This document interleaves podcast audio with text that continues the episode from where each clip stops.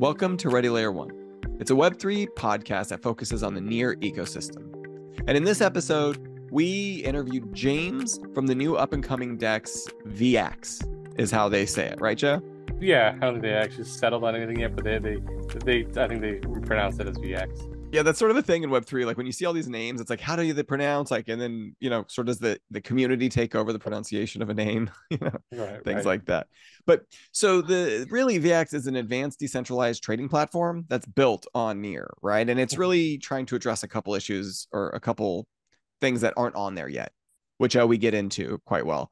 And it aims to address the issues of price manipulation and asymmetry in the market. So, Joe, I don't know about you, but this actually gets pretty deep into financial terms and a little bit of education on derivatives as well. So, I thank you for James for that. He actually explains what a derivative is to me because I've been trying to figure it out. Yeah, I mean, I look, I, I think you know, I am not overly financial. You know, No. literally, I you know, I I know enough to get by, but I don't really understand the whole thing. And I thought what was great about this call was we talked a lot about you know obviously the platform why they're trying to build on near what they like about near all the usual stuff but we really got into some of the actual thought process around the financial tools that they're building Yeah. and so I think for any type of user, whether you're actually actively using DeFi or not, this is a really great podcast to listen to to just kind of learn about like what actually DeFi is supposed to be or could be, and what are some of these tools that are being built. Yeah, absolutely, man. So this is a cool one. This one, and, and also James was just a blast to talk to. like, Yeah, just like we Absolutely. like I, I didn't, I've had like such a good conversation talking about derivatives that I didn't even fully understand. So you know, we hope you guys enjoyed as much as we did. Yeah, absolutely. Yeah. Thank you so much for uh joining us today. Was it Vex? How do you pronounce this? So I normally say VEAX. Uh, I but we we we can see where the the world takes us from a, uh branding and marketing perspective. Which is probably not Sure. what my CMO will tell me I should be saying. First off, just describe a little bit who you are, and then briefly what this project is. Uh, so I'm the chief product officer at a venture builder called Takens, and what we're really here to talk about today, from our perspective, is VEAX, our new DEX that we're going to be launching on Near in the very short term, for which we have a, uh testnet probably live by the time this is going out, but just about to go live, uh, where we're trying to bring a whole bunch of concepts that we've known and loved from years in financial markets into the DeFi system, and really sort of try and take DeFi to the next level. Cool. So, and your background is in product, you were saying? Yes, I've got a background in product, but I've got a background in uh, other aspects of uh, trying to build your own businesses. So it's uh, it's been fun over the years. So I I, I gather, uh, not just from your accents, but from looking you guys up, that you're both over in the states.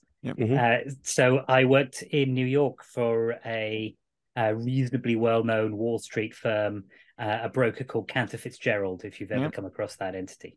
So I was global head of futures product management, but basically held a portfolio of anything that looked like a derivative for that business for a uh, for a number of years after we sold them a business, and that was was real. uh, Finding out about product on big scale. Yeah. So before we even get going, Joe knows what is a derivative. Like I feel like I've been talking with macro uh, people a lot, and they're just like, "Hey, wait till people figure out what derivatives are," because aren't there like way more derivatives than everything else? This will probably get cut from the podcast. This is just for my pure own knowledge. No, let's let let let let let's do this because I think this is this is something that uh, I don't think a lot of people who are natively blockchain and purely in DeFi really understand the scale of.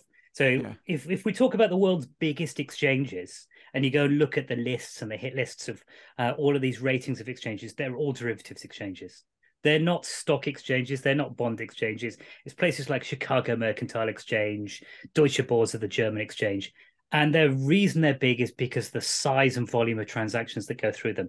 Uh, there is a reason why New York Stock Exchange, probably the most famous brand on the planet, uh, from a exchange perspective, it's not Apple, but it's it's a really Yeah. big brand, Yeah. uh, is owned by an exchange called Intercontinental Exchange, ICE.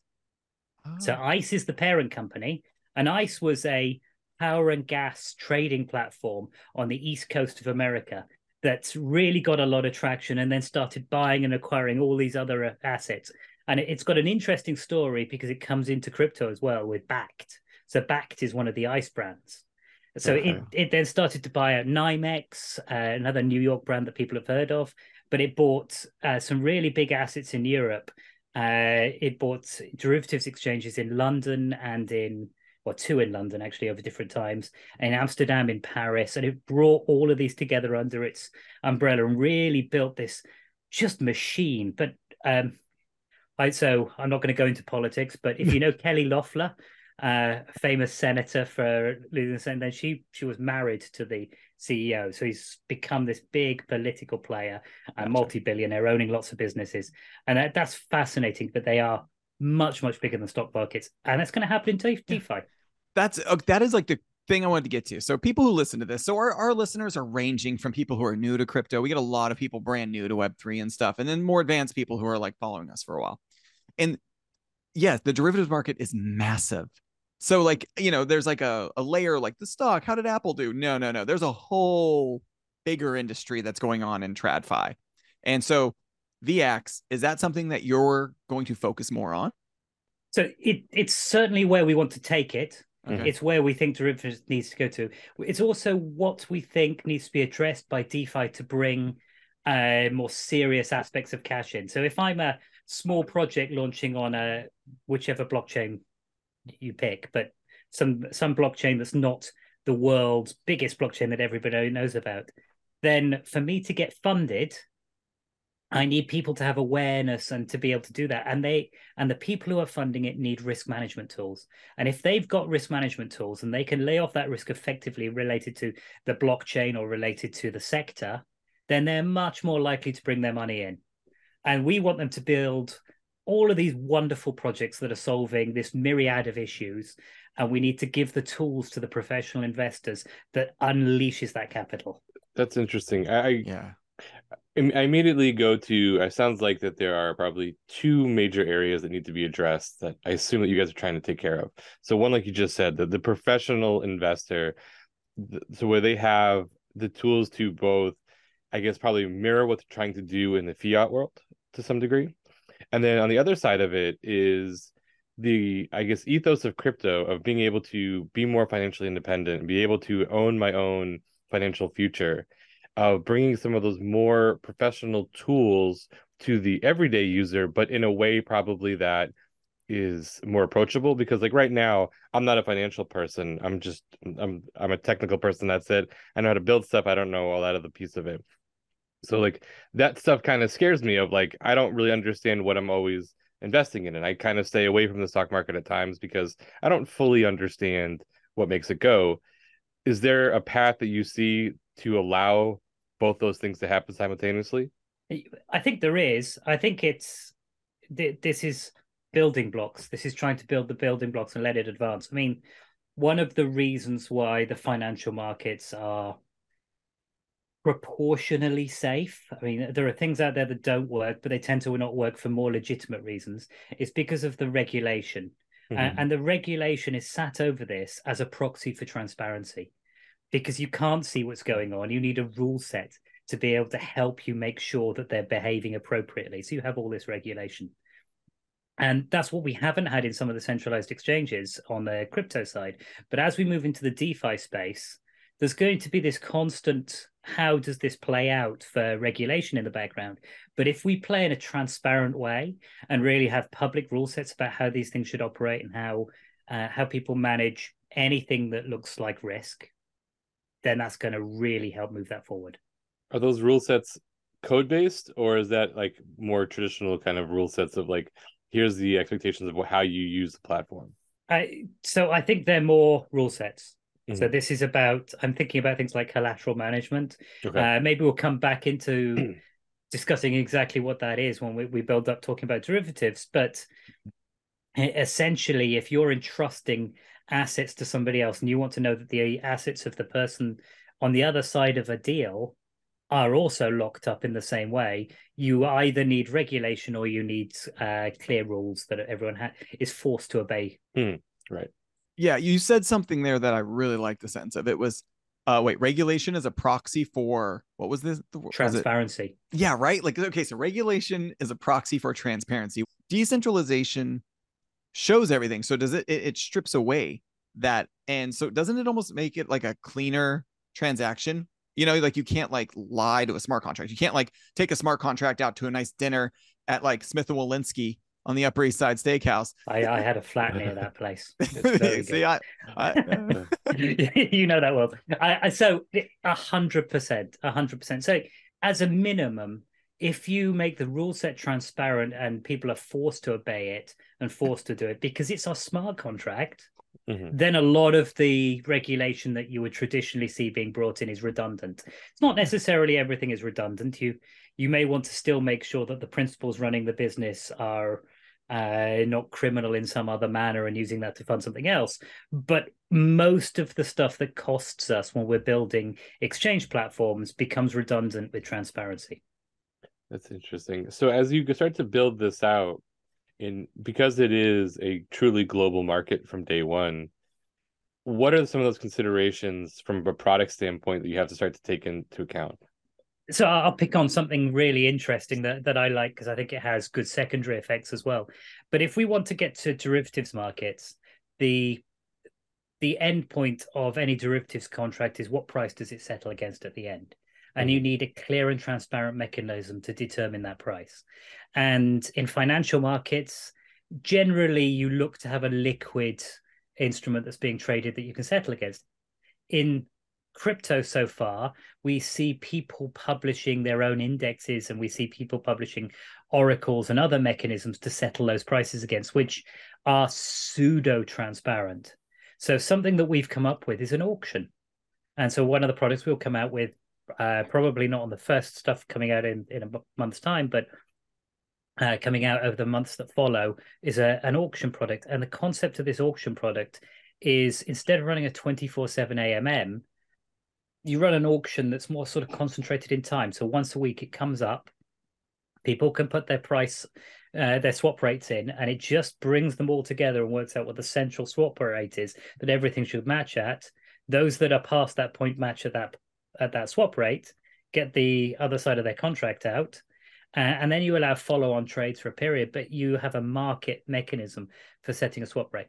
It's also absolutely brilliant for uh, projects that can't either afford to run an AMM or don't really have a purpose for running an AMM because suddenly they can create these markets where they can have liquidity in their projects and they're part of the game, they're part of the story in a DEX uh, without these huge market maker costs because the, the market makers carry a load of risk in them as well. So it's Sure. they've they've got an all round good effect, but they're absolutely critical to getting derivatives markets going.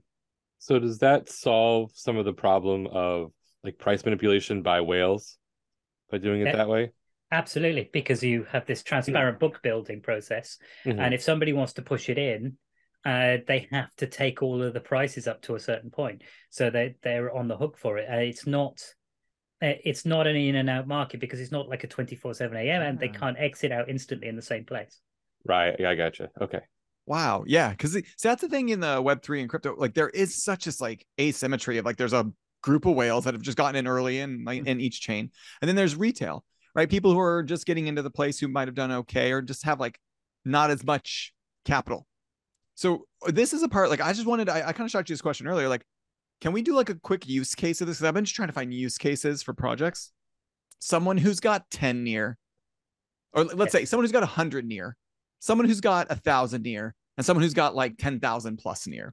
How are each of those three use cases going to get to use VEAX? So let, let's let's get into into VEAX because I think Yeah. Uh, may, maybe if I take one step back and talk about uh, some of the problems that we see out there and how we've addressed them, and then I'll bring both of those in and I'll talk about how they'll use the different mechanisms. Perfect. I the the core of this, the base I think of any DEX these days is still a form of AMM because Mhm. it has the right scalability, uh, it, scalability versus complexity dynamics. So we have a concentrated liquidity AMM as this pair at the base of it. Now we've done some really interesting things that we'll maybe come back to in a minute around variable price fees in it. So the price fee is set as the liquidity is put is- Mhm. into it, Huh. uh, rather than mm, when you create the pool. So all of the the pool can have multiple price fee levels in it. That's that, that's interesting. That takes us just a step forward in that pure thing. But that that's a basic part of this. Now, one of the issues that I think the market has faced, and the, the, the difference between being someone with 10 and someone being with a few thousand of a, a contract, or maybe a hundred thousand of a contract, is that you have different dynamics on how you're able to approach the marketplace. When everyone was looking at Uniswap V1, they were pretty much equivalent. Anyone could put their liquidity in, and there were pro rata equivalents to each other. Now, the issue was if I'm somebody with a lot of currency on Uniswap V1, I had to commit an absolute ton of my asset to that to get a reasonable return on it because the, the fee ratio to liquidity wasn't really good enough anymore. So they came up with concentrated liquidity. They came up with these concentrated liquidity ranges. But what happened was the people who had 10 suddenly were no longer part of that conversation because the amount of time it took them to move things in and out of ranges and the fee to move things in and out of ranges was disproportionate. Uh, they they it's disproportionate just in terms of time. So I've got friends out there who are literally are among the first you know months worth of traders on pancake and sushi. You know, people who've worked for names that we all recognize, not necessarily for all the right reasons any longer, uh, but uh, they stopped some point last year, at the beginning of the last year, in sort of January, February, they stopped putting their liquidity on because everything had moved to concentrated liquidity. Mm. So we need to solve for that problem. We need to solve for a problem where the 10 unit owners and the 10,000 unit owners can come together. So the 10,000 unit owners is really straightforward. They're going to take direct access to that liquidity because they've got the tools and the systems. We know how they're going to work. we we all know the names and the brands and and and they will continue to work in that way. But the other guys, mm-hmm. so the question becomes in in any other asset class, how is that same problem solved? Because that problem exists everywhere. So how is that solved in stocks, in bonds, in uh, warrants, in debt, in all, all sorts of things? Well, there's an industry called the fund management industry. And we have this huge, great fund management industry that sits over the top of it. So we're creating something we call uh, liquidity management pools. And this is where I take my tokens and I push them into a pool, either maybe one of my own, or with a bunch of other people. And that platform then manages it into the pair pools for me, keeps them live, follows risk protocols, and basically operates.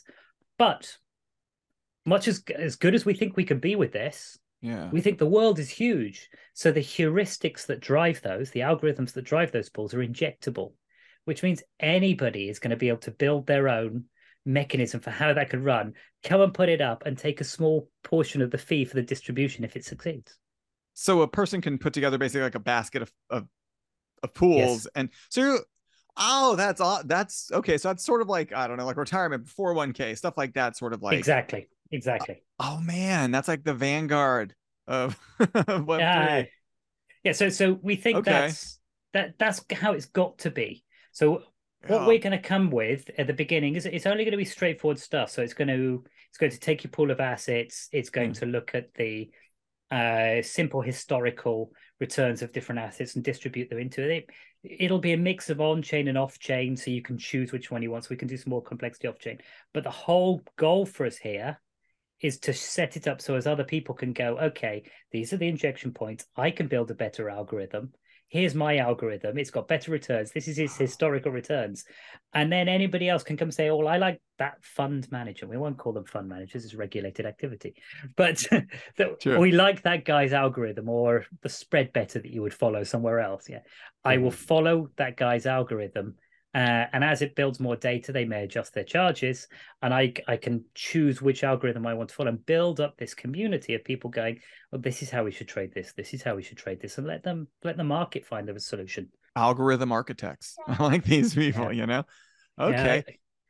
I, it's but it, it's something that I think people are more are happier to play with. If all they've got to do is play with those returns and the, the algorithm piece, that that feels a bit cleaner. So our base, our core is this concentrated liquidity pieces and swapping with it in the right way.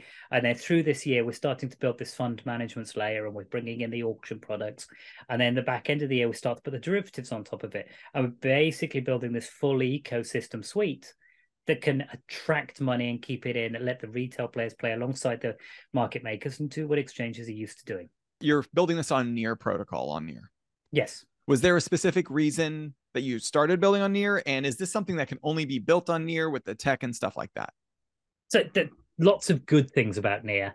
I, to be completely fair, when we started, uh, we were looking at another protocol and it had a stablecoin problem. And we decided that we shouldn't follow oh. through, but we were still very much in the design stages at, at that point. So we are like, okay, we can we can move change. So that that kind of gave us a free reign to choose who we wanted to choose to to go and point score these different uh, chains. And we were looking for this sweet spot of it had to be built in Rust because we're a Rust house and for lots of the right reasons. Rust gives you sort of abstraction and uh, capable tooling and all in the right way for us to be able to build this level of complexity without mm. killing ourselves from a testing perspective. Uh, so had that, those aspects. It also had a great ecosystem. So there were lots and lots of projects on there. Mm-hmm. Interestingly, we thought it had an underdeveloped DeFi ecosystem. Mm-hmm. So we we felt that we had a position where uh, we wouldn't we wouldn't be fighting three or four big liquid pools where even if you've got better functionality you're trying to move people from liquid to better is is a tricky fight we, we would be coming into a place where there wasn't huge great noise there's a lot of people who seem to have had the same concepts as us mm-hmm. so there's a lot more coming into that space but th- that was definitely on our mind uh, and then we we had some good connections into it. We could see other large projects announcing. We could see Circle's announcements. But okay, this looks like mm-hmm. it's a one to be backed.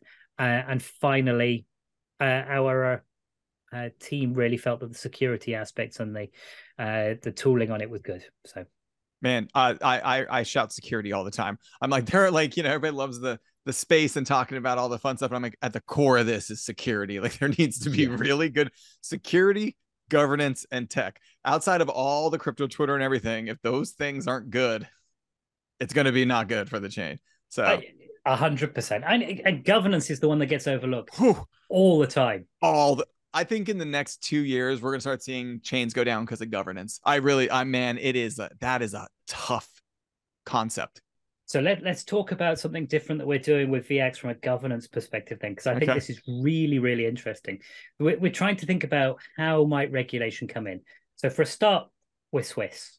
We're Switzerland based. We're not uh, with the greatest respect to somebody, I'm not I'm not picking on any individual, but we're not Seychelles and we're not Caymans, so we're not sat in an offshore jurisdiction uh, that people wonder how many people are there and what the oversight and the regulators are, are going to be like for it. Uh, the good reasons to go there, but not necessarily for this sort of project. That brings some complexity being in Switzerland because DAOs and Switzerland, that's that's not a completely solved problem. So what we think we've done here is unique and the first. The DAO owns an AG. The AG is the equivalent of uh, probably an LLC from an American perspective. So the DAO mm-hmm. owns an uh, owns an AG. The AG will have directors in it, which are appointed by the DAO, but have to be people who will fit with the regulatory requirements in Switzerland.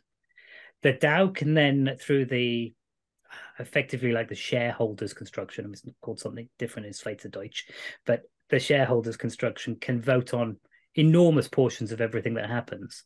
Okay. But on some particular subject areas, the directors will have fiduciary responsibilities under the Swiss law that they have to conduct, such as if someone decided to use the DAO to drain the tokens, the directors wouldn't be able to do that because that wouldn't be in the best interests of the business, even though the shareholders have done it. So they don't have rights to do the the directors can't touch fees, can't touch uh, decisions on what's moving around in the treasury, and as all of those keys are passed up but they do have these roles around preventing these some of these unknown behaviors. So we think this is a nice little hybrid. And then if it all becomes regulated and everyone's forced to operate in the right way, we can inject a regulatory layer at that play at that point and make sure it's got compliance and still leave the DAO over it and still serve every tokenomics up to the DAO in the right way. Yeah, that's that's really interesting. You know, I one of the things Jared and I have talked about a lot on different episodes is the challenge of governance because you have so many people who are trying to act of their own interest. Yes. And so even though yes, you are this decentralized organization and you're try- you're supposed to be working as a community, we're we're not there. We're just not there. I think no. as a society, as a general community, And so you run into issues where one, sometimes depending on how structured, you have people who can come in and manipulate the entire DAO. Yeah. Or you have everyone working in their own self interest, and so you can't get anything done. And so nothing happens. So by going this approach, uh, it sounds like that you guys are really one, obviously trying to make it so it's productive, but two, the compliance piece and the regulation piece, I'm assuming is really there in the forefront because I think most people would agree that in the next couple years, there's going to be something out of some major countries, you know, to start to give some regulation around DeFi. Yeah, I I think so. I think that's the that's the future proofing that we're talking about here. I mean, there's yeah. lots of good practices in that, but they're trying to be long term good practices when I might not be the person that gets voted on in the DAO, and it might not be Matthias, the the CEO. It, might, it could be anybody else if the structure is there to allow the DAO appropriate control and allow the regulators a point to inject themselves, then it's future proofed, and we don't suddenly have something that feels like a rug pull. Mm. Yeah. That, that that's setting it up in the right way to really think about that in a legitimate country that everyone's like, okay, well, we know that they're going to follow rules. Interesting. So, kind of maybe slightly off topic. Where do you see the role though of like a DeFi platform in enforcing regulations like that? Where now you have, you know, 150 plus countries possibly participating, maybe more, you know, where you now have different rules and regulations all the way across. At what point is it simply saying that we're going to com- abide by Switzerland because that's where we're based? And how much do you actually start giving credence to, like, if the US comes up with something, or Mexico, or Japan, you know, how, however that maybe works? Where's your role? Do you see that? So the the interesting thing is on the derivative side because the regulation on the derivative side is so massively bigger than it is on the on the spot yeah. side. Uh, and in the derivative side, there are a set of countries that uh, use a phrase called passporting to be able to uh, link their the rules between the different countries, meaning that you've got access to other countries if you are in a grown up regulatory spot. And Switzerland and the US have passporting rights against each other. So it's a place where the two the two systems recognize that the rule set is appropriate. So by picking a proper grown-up institution uh, at a grown-up country, we feel like we'll be able to stay current. Now that mm-hmm. doesn't mean that all of those rules are going to get adopted in, but Switzerland's been relatively proactive in that, trying to capture a space on it. Uh, I haven't seen. I still don't have a good feeling for where the US is going to come out with this. Uh, from a DeFi perspective, what I want to do is make sure that there is longevity in the project. So it, it's not necessarily my my job to come up with the rules. But if you're in a position where you want to have longevity, you want to advertise to users, you want to show them where you are in your project, and you want to make sure the whole community can prosper in it, then you've got to have an awareness of what's going on and you've got to be trying to set yourselves up to be responsive to it and not just think of it as somebody else's problem. Well, I, one of the other things, I guess, in around the same point, I kind of wanted to, to touch on is the actual front end technology piece because you're starting to see a little bit where uh, some exchanges, but also uh, some like lending protocols and things like that. They've started essentially decentralizing their front end and making it so that there is no owner of the front end, which you know, like in the United States, you cannot have. So like it's now becomes blocked in the United States. Where is that line of decentralization for that type of stuff? You know, of like, do we get to the point of everyone has to run their own front end to be able to access these services? Like where does that where do you see that? I, I mean that just doesn't sound like a good user experience. I mean, no, it's it's, it's, it's, no, it's essentially frustrating when you're a user of one of these products and then they don't know that that's coming, and then one day you go to retrieve your funds and you're like, oh, okay, you know, now I have to you know, work around stuff, right? So yeah, it's I'm curious I, about how, how that looks so the we spend an awful lot of time on the front end, and I and I, I may be, I may come back to some of the aspects of front ends that I think are, are missing in the in the group. But let's try and answer your question directly rather than prevaricate around it. Uh, it's going into the DAO So it all goes into the same DAO. So it is going to be decentralized. But then we have this AG. So if I'm a US entity and I want to know who's publishing the front end piece, not, not managing the protocol, it's this AG. Mm-hmm. And so the AG is sat under a DAO, controlled by the DAO. You know, the token holders really do have control through the DAO, but the DAO happens to own an AG, so it's as well as all the rest of the tokenomics. So that's that's what makes that unique. So I think that's this sort of pattern uh, needs to evolve. I think more countries need to grasp how they can bring these two things together and get those control setups in the right way. Uh, I don't see that. So I'm in the UK. I don't see that in the UK at all at the moment. Uh, mm. I see a little bit of conversation around that sort of thing in Spain and Portugal. I don't see it in Germany or France. I don't really see it in the US right now. Uh, I see some of it in Singapore. So it, there's bits of it, but it's it's relatively early, and I, I do think we're going to be the first of the projects with a decent sized funding trying to do something sizable that's trying to operate under this model. Yeah, and I'm going to be keeping a close eye on this because if this model works, like I'm trying to find DAO governance models that make sense. And like you can't really do like a traditional like in these states, we can just do like an LLC, but there's got to be something a mm. bit more. And there's like one state in the US that like even acknowledges DAOs, you know. so like it gets yeah. a little bit tricky. If you've been around trying to build these businesses, so I, even I own a few US LLCs and they're dormant and they're sat there more because I was playing with ideas on how do you construct those things in the right way. Yeah. So it's you you find yourself listening to podcasts on regulation and uh, and the legal approaches. It's it's just trying to pick up and absorb as much of that information as possible. But it's there's no determined method. I I react negatively to projects that I come across who seem to deny that exists. Mm-hmm. The ones that acknowledge that it's difficult but don't have a solution, oh. that's great because I know that they'll be responsive. Mm. Yeah, I mean, I, you can't get into it where you, you, you can't put your head in the sand, obviously. And then I think at the same time too, if you think you have the answer today, you're probably going to be wrong tomorrow, kind of thing. Like it's just it's moving so fast. Yes. Where you just have to be aware of that. So with what you guys are doing, where do you kind of I guess how do you help people start to actually get going though in DeFi? Because I think a lot of people get excited by the terms of that and people definitely come to crypto for some of that but i don't think enough people really understand of where to go and how to get started with that. Uh, okay so so that that's a an interesting path and i think that brings me straight back to the the thing that jared was talking about a moment ago in, in the front ends that i that I'll, I'll maybe come back to that. So i'll take that pin out for a second. But the the front ends the the interface that people are putting in front of uh, new defi users are so in crowd. Yeah, there, there, there's something that people who are already in DeFi know how to use. Yeah. If I'm somebody who's not from DeFi, they they make very little sense. Mm. Uh, I, I and I think the worst part of them tends to be price determination.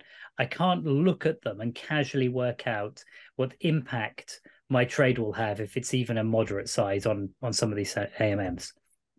And So I, I think there's the path around wallet connection and the smoothness around wallet connection, you know, things like WalletConnect stuff, they've taken it forward, but that's very much a layer one uh, problem. And the layer hmm. ones mm. need to focus uh, a lot on how smooth can they make that wallet interaction process and the tooling that they provide on that. And so we we we support as many wallets as possible because we know that over time people will migrate to the best wallet for their user experience. But then everything after that, everything about the design and the interface, about so from our perspective, it's, it's how much can I look like something like Binance as a DEX? Mm. Now, I might be an AMM, but I want to have a chart and I want to have something that shows me what my price impact's going to be. And I want my uh, my swapping to feel like order entry.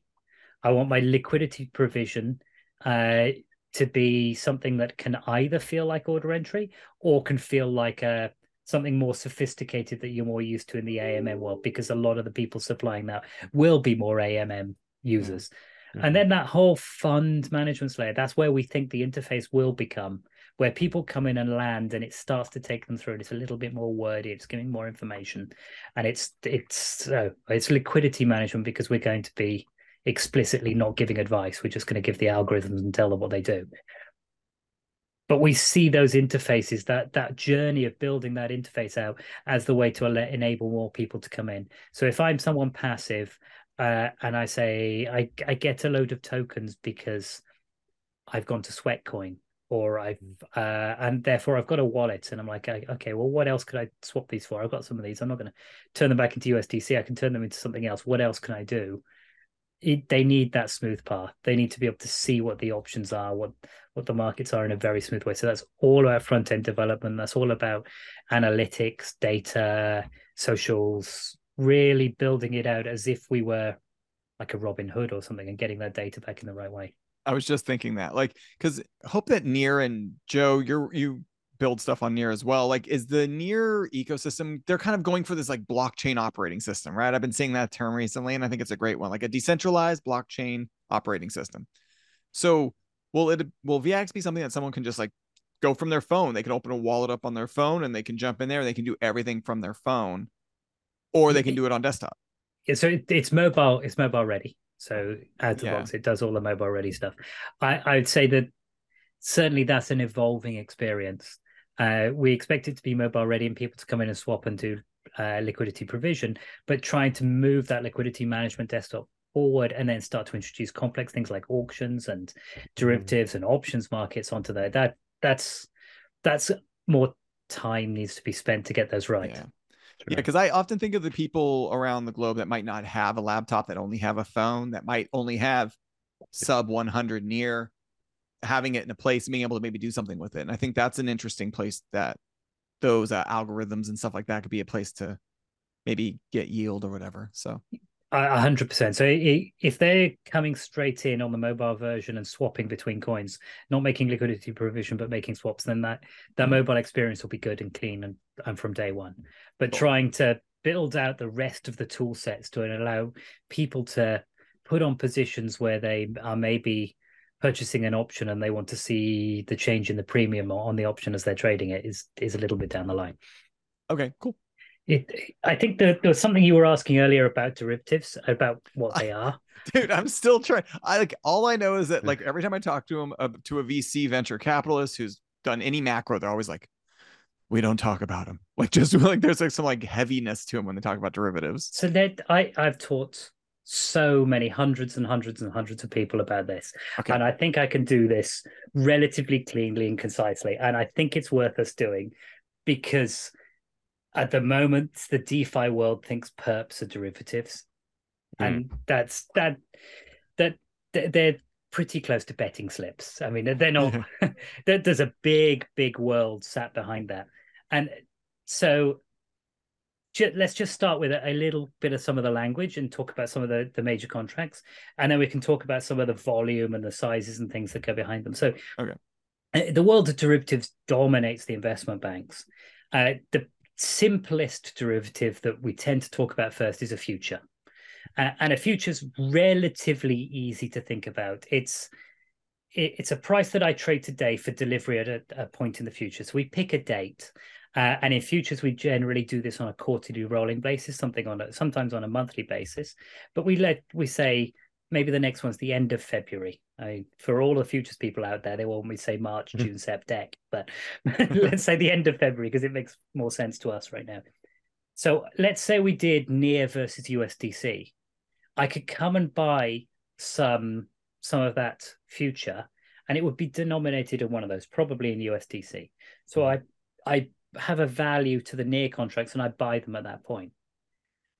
I buy it against leverage, so I maybe only have to put something like five or six percent of the capital down, and it runs all the way through to that point. point, and at the end, and at the end of the time, in traditional futures markets, what would happen is somebody would turn up with your bundle of wheat or your oil, and you'd have to pay the price at that time, and the future would give you the differential in the in the two prices. Does that make sense? So yeah. it would cover your price risk between those two points. So are you paying the you are you paying the difference or are you paying what you paid for the future? So I'm setting a price today for my delivery in the future.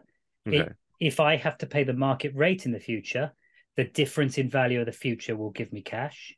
If I just take delivery on some of the traditional market ones, they'll just take delivery. What I Got it, think okay. it how I think it will work in crypto is there will be an auction process, a price setting process at the end, and the future will pay out the differential between the price you got in today and the price at the end point. And that means that I am able to afford to buy that much near at the end of that contract for the USDC rate that I got.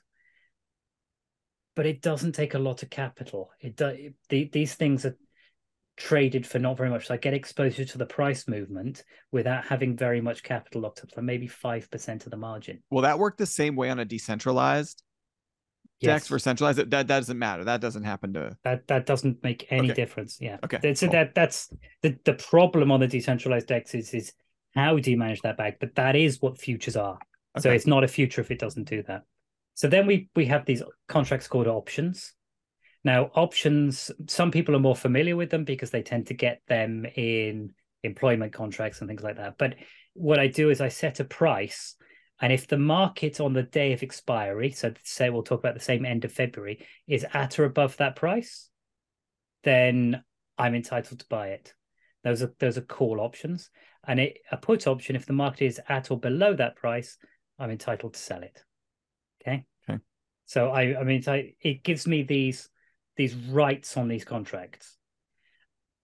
They have very different risk dynamics because as the price goes up, the ones that are the put options that are below the market, well, they're not going to change in price very much at all. So they're not super sensitive to the price rising. The call options that the market is getting closer and closer to, well, their their price is starting to go up quite rapidly because it's quite likely that they're going to have to be delivered on. Okay. So they have Mhm. quite different price dynamics. If I'm a fund, if I'm a BlackRock or a Fidelity or someone like this, and I want to come into a marketplace and I want to invest in an NFT project, like a, an exchange, and I find a way to write an option that's correlated to the NFT prices and say, I want to buy a whole bunch of puts to limit my downside in six months' time to the NFT market as a whole because they are options on some virtual OpenSea token. There isn't a there isn't a great token to sell that, but it's some token like that. Then they're hedged. Then they've got a cheap way to lay off their risk. And the market will price that in based on the different volatility, but people have to put collateral behind it. So am I making sense Hmm. so far on how these work? Yeah? I've got it. Yes. Yeah, I've, I've got it pretty good. I'm, yeah, you're doing a good job. I'm, I'm following. Okay, so then perp contracts, which we're seeing in the market at the moment, are they're just a rolling price where there's some leverage against it and it's letting the P&L move in and out of people's contracts. So they're nice because they give real time uh P&L results. So you get you get to use that collateral in multiple places and as they move up and down against each other I get some some capital efficiency. But compared to futures markets, they're not capital efficient at all. So the amount of capital that gets freed up to operate in futures markets is only based on the volatility of the instruments, and options markets are even more capital efficient. So this is what we want to bring into this marketplace. Now we're talking hundreds of trillions a year that turns over in these markets. It's absolutely phenomenal. So we, we we were having a conversation amongst a few bankers the other day, and if if one bank in London decided to collateralize its uh, exposure in swaps using stablecoin, it would immediately be a top five coin, and that's one bank. Wow. And it was only collateralizing one aspect of its risk. Wow. So that that's one day's worth of its trading. It, That's it, unbelievable. it the scale difference is phenomenal and all of these fantastic projects if i'm building a carbon exposure project or i'm building a maybe a ticketing platform and i want to attract money to come in. So the ticketing platform you know ticketmaster owns all these stadiums. The ticketing platform wants to attract money to go and buy stadiums and start to do this. And it's all based in a tokenized economy. It needs money to come in. And if it's correlated to Bitcoin and Ethereum prices or to USDC prices, that entity wants to be able to hedge this. And it can hedge its exposure multiple years out in these derivatives relatively cost efficiently. And therefore, it's willing to do that because suddenly it has much less risk. And it talks about the risk of the business and the management, not the risk of the market. So this is really interesting. So I I have some a bunch of I don't know where to begin with my questions here, but um I guess starting first. So like with the futures though, you know, I don't know how this works necessarily in traditional finance either, but let's say a lot of people are willing to buy into futures you know at a certain price. Yes. and and now with crypto it goes on a run right? And so now your future is worth a lot of money. Who's on the hook for that other side of that? So it's a zero sum game. So everybody has to if there's a buyer there has to be a seller and the seller has to be part of that market and both sides have to collateralize so both sides have to put some assets in. Now, the assets that you deposit are correlated to your complete exposure. So if I bought this future and sold that future and the correlation between them, I only need to put you know the, the amount of uh, net exposure that I have. Mm-hmm. And particularly when you have options markets and you're all these calls and puts, your net exposure might be a lot smaller than your sort of gross exposure. But they have to be collateralized against each other. Mm-hmm. And then, if there's a default, if somebody runs out of collateral, uh, what happens in the futures markets at the moment is you have a process called a risk waterfall. And that risk waterfall effectively goes through a few different layers, tapping different markets. The mm-hmm. sort of thing that we're thinking here is a pro rata liquidation at the current price value of the rest of the contracts in that smart contract for the future. So the whole of that futures market, it, so it gets to a point, like a stop point, where somebody's liquidity runs out, everybody gets liquidated inside that futures contract at a pro rata. Now there is a bit of a cascade effect, but it's not. Uh, our modeling of it is that it's not a constant cascade. And the good thing is that the book here will be transparent. So you'll be able to see what the net exposures of the whole market are, and mm. what you won't be able to tell what each party has, but you'll be able to tell how much gross the net exposure between the parties are so you can see what the risk book looks like. And we therefore price that risk book off the back of the Dow and say this is what the portfolio exposure can be. Mm-hmm. and initially we will not be anywhere near as aggressive as CME or ICE or someone like that sure. Uh, and we will still be substantially better than where the market is today. Interesting. Interesting. So the transparency here is not necessarily just about asset holding. It's really about risk which i think yeah. Probably is the part that maybe scares people the most of like how risky some of the some of these trades are happening on crypto right now. So that's a really interesting approach where i still have the privacy of my assets right? I don't have to expose how much i actually own but you can see you how would you how would you denominate that? It like through a rating scale? How would you see like that if so, i'm so, really over leveraged so you, well it a there'll be a utilization ratio on the collateral.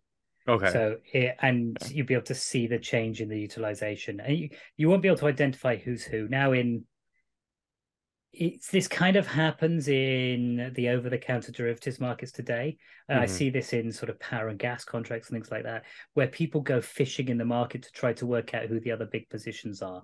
Now, oh, okay. I think is a little bit more democratic across crypto markets that there's enough people who are mid-sized that you will sort of mask and lose that capacity. And it, and something that happens in the derivatives markets is there are a handful of really super big players that everyone concentrates their risk through. So mm. uh, it's it's not necessarily known and and I might be 2 years out of date but Societe Generale and ABN AMRO were collectively something like 40% of the volume going through CME so they were roughly 20, 20% split each. And then you see JP Morgan's down at like 12 or so percent. So these guys really pulled all of the fund business and drove them onto the exchanges. So I don't think we see those same dynamics, but we still put it on chain and see where it goes.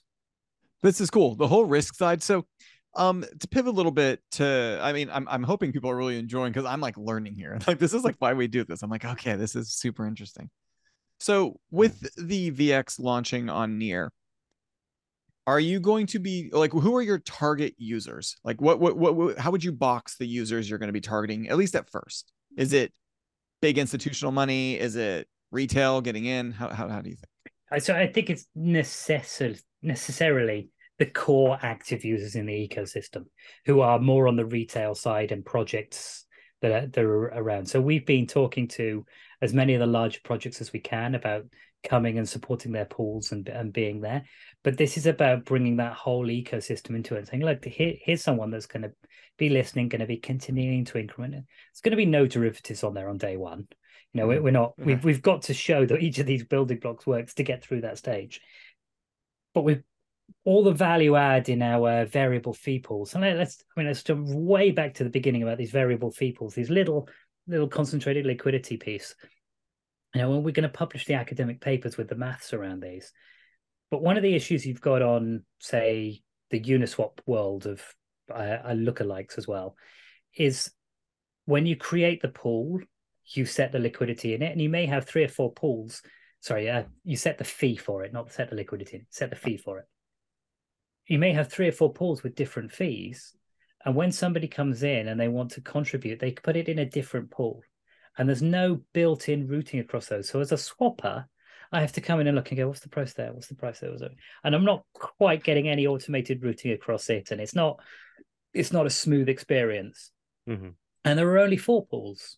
So what happens is when we get volatility, the liquid pool where all the assets might have been in, which may have been one of the low prices, the volatility hits and the liquidity providers pull all their liquidity almost immediately out of that pool. And they go, they might put some in here and they're trying to work out what the right rate should be. And the swappers are left with nothing to come and lean against. Yep. So we keep this all in one pool and we've got, you know, much bigger uh, granularity. I think on our screen we're putting up eight, but the protocol has a different set of dynamics with more in it. But trying to drive people down simple, easy to use platform on the front of it. When I push my liquidity and I set my rate. And there can be liquidity in there with different rates. And when our swapper comes in, our algorithm will work out the best, most number of coins you can get it won't care what the different prices are. It cares how to maximize the swap that you want to make because you you don't really care whether you pay two percent at a worse rate or three percent at a better rate. You I want to know what the total amount of coins I'm going to get out of this is, and I yeah. want to maximize it. So that's what we do. We build the tree, walk the tree, and do that. And that that's instantly adding value for these people on, on near. So we think as we go back out into the ecosystem, we're saying which types of users well, we've immediately got value here. So we immediately think that the market makers and the liquidity providers have got a better home to come to and build up the liquidity books on it. But what we want is that broad set of guys, the guys with 100, the guys with 150, to have a place where they can come and have a good experience and there to be liquidity underpinning it because they're the beating heart of this market. They're the people who absorb the movements. And then the family office and everything will just keep working all those guys and bringing them in. But hopefully that will give Near something unique and different and solid that they can start to continue to build the rest of its tooling on. Yeah. Is this something? I mean, I, that's a really interesting feature set. Is that something that you would then allow people to build on top of, or would you always just keep it in house as part of the VEAX platform? Like, would that open up as an API at some point? So it it's all in smart contracts. So it, people can, can access at the smart contract layer. We, we, we literally can't control that. So instead, we'll take the other route, and uh, we're working with some academics, and we'll publish a paper with all the maths in it, so as everyone can understand how much more efficient that is and how it works, and mm-hmm. just contribute to the community, and know that we're going to be bringing auctioning, and we're going to be bringing uh, liquidity management and everything else, and keep that tooling moving. That, that's the thing. That that actually feeds into one of my next questions actually was as a as a product owner and builder in this space what have you found or i guess or like what are some of the challenges that you think that you see versus you know building now in crypto versus maybe in traditional finance or just traditional product like web 2 and things like that where everything is more exposed right like almost every, everything by default is almost all open source for the most part right like how do you have to put that together in your head as a product owner.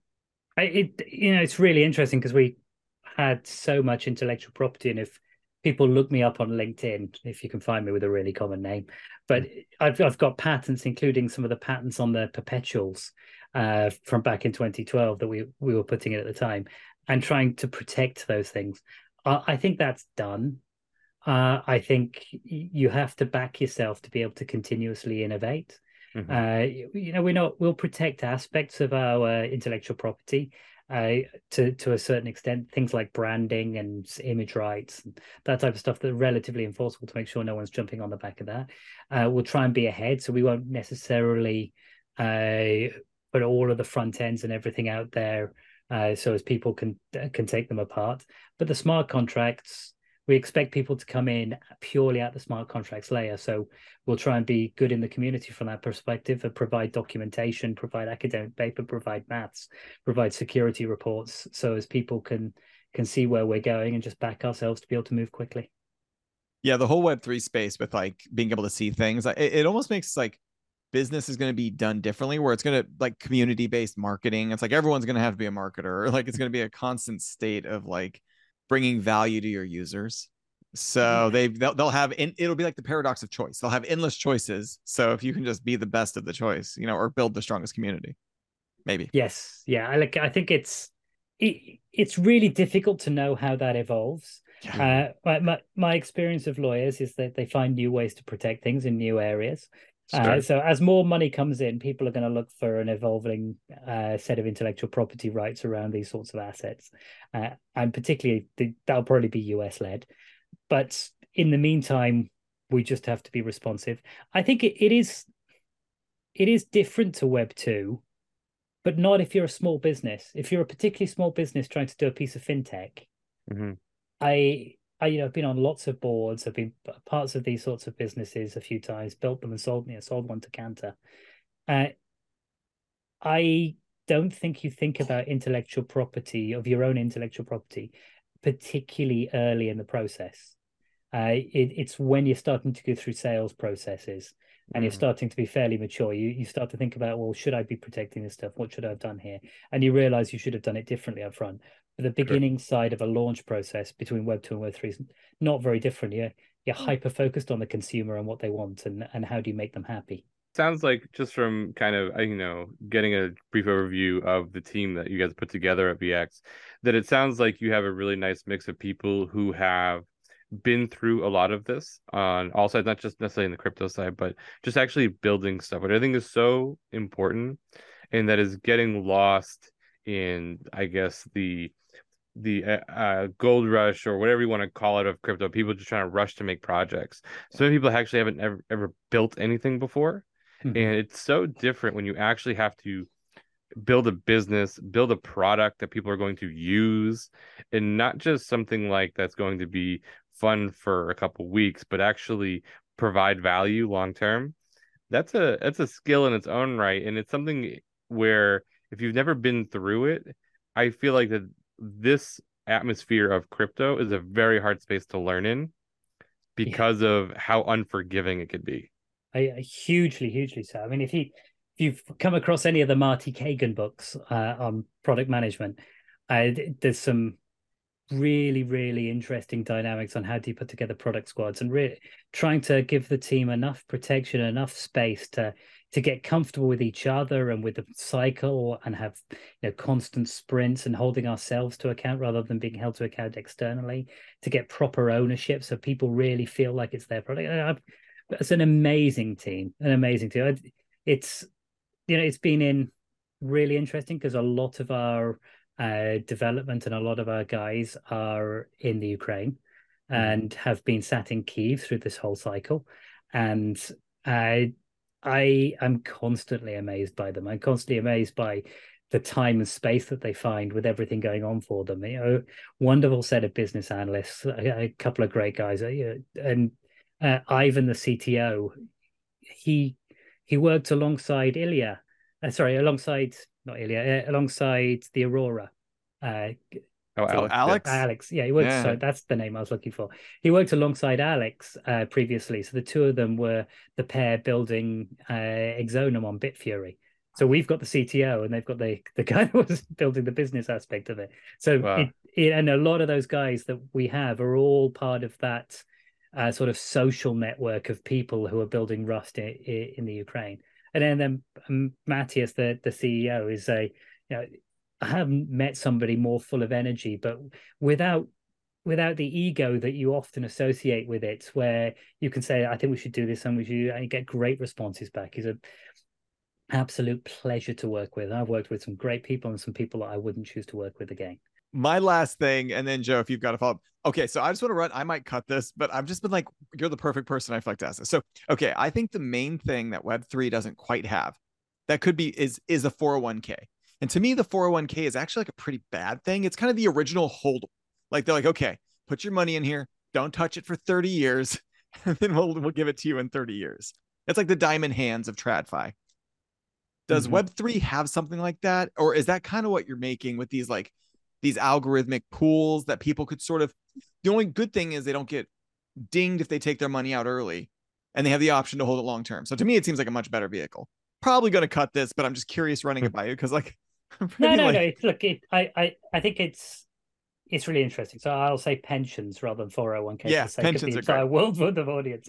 But uh, so the pensions industry is multi-layered, mm-hmm. and the place that faces off to the retail marketplace, that there, I don't think there is a Web three part of that at all. Mm-hmm. But for that to exist, it needs places to be able to put that capital and know what the the returns are going to be and what the scale of those returns are going to be. So this piece that we're building out here, our liquidity management layer, this first sort of the first big thing that we'll come with after our launch our, on our second version, is all about building that sort of layer for investment and control and having a first go around. Will it's going to evolve multiple times before someone is willing to come in and put a sort of funds of funds layer on top of it which mm. would then be able to do 401k type stuff. So, but what what I want is to be in a place where with derivatives, with funds management, with, with all the liquidity management, that if I'm Fidelity or BlackRock and I, or you know, I'm Luke Hickmore at Aberdeen, you know, guy who runs credit there, or someone like that, and I'm looking at these and saying, can I invest in this entity and put this into my fund, which is going to be available to people to put into 401ks? And I take enough of the yes, I can control my risk. Yes, it's transparent. Uh, yes, I can see how it, how the governance is operating, and I can tick all those boxes so he can put his money into not us into some other project and use us for the hedging and the mechanisms around it. And he can invest in this great carbon project or this great uh, you know, digital music rights platform or something that he uses us to hedge out some of the ri- currency risks because it's priced against USDC mostly. That's what awesome. I want to see. That's yeah, that's cool, man. I'm always like, oh man, I just think those are whoever created those models in the early, like back in the day. I wasn't alive. Man, smart people. Like, you know what we need? Pensions and 401ks. Because talk about shifting a market. Uh, Joe, do you have any final questions? Yeah, I mean, I mean, so so much to think about. But I mean, this is uh really interesting. You know, I know for as someone who does use DeFi myself, uh, I'm really excited to be able to get yeah. a chance to actually use your guys' platform and you know try some of this stuff out. Um, very curious too. We didn't touch on too much really, but uh, I are you guys building out kind of like an educational arm as well, like so to do like not just tutorial videos of how to use it, but actually what these different products are. I do, do you know that's it's an interesting point. I haven't I, our CMO. We've got Marie, our CMO, who, who is fantastic and well experienced. Have uh, was a gate for four years, uh, trying yeah. to take them out out of Asia. Uh, she's talked about aspects of things like this, and I don't think I've over engaged because I'm trying to be aware of the pushes into testnet. So mm. I suspect that those are the sorts of things that she's planning to build out. They they fit with what they've done elsewhere in in in the projects that she's worked with. Uh, mm. But if not, we'll take that away and we'll credit you, Joe. so... well, I'll pull that clip of you describing or explaining derivatives to us. Boom, you've got your first one. exactly. Yeah, exactly.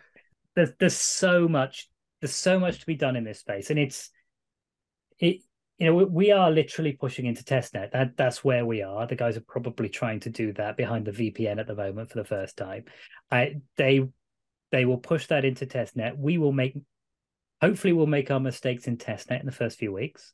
Mm-hmm. Uh, we'll get through our security audits. We'll push it onto mainnet, and then we can start to iterate. And this is a journey. This is this is also the community is going to say do more of this, do less of this, and it's going to change our path a bit.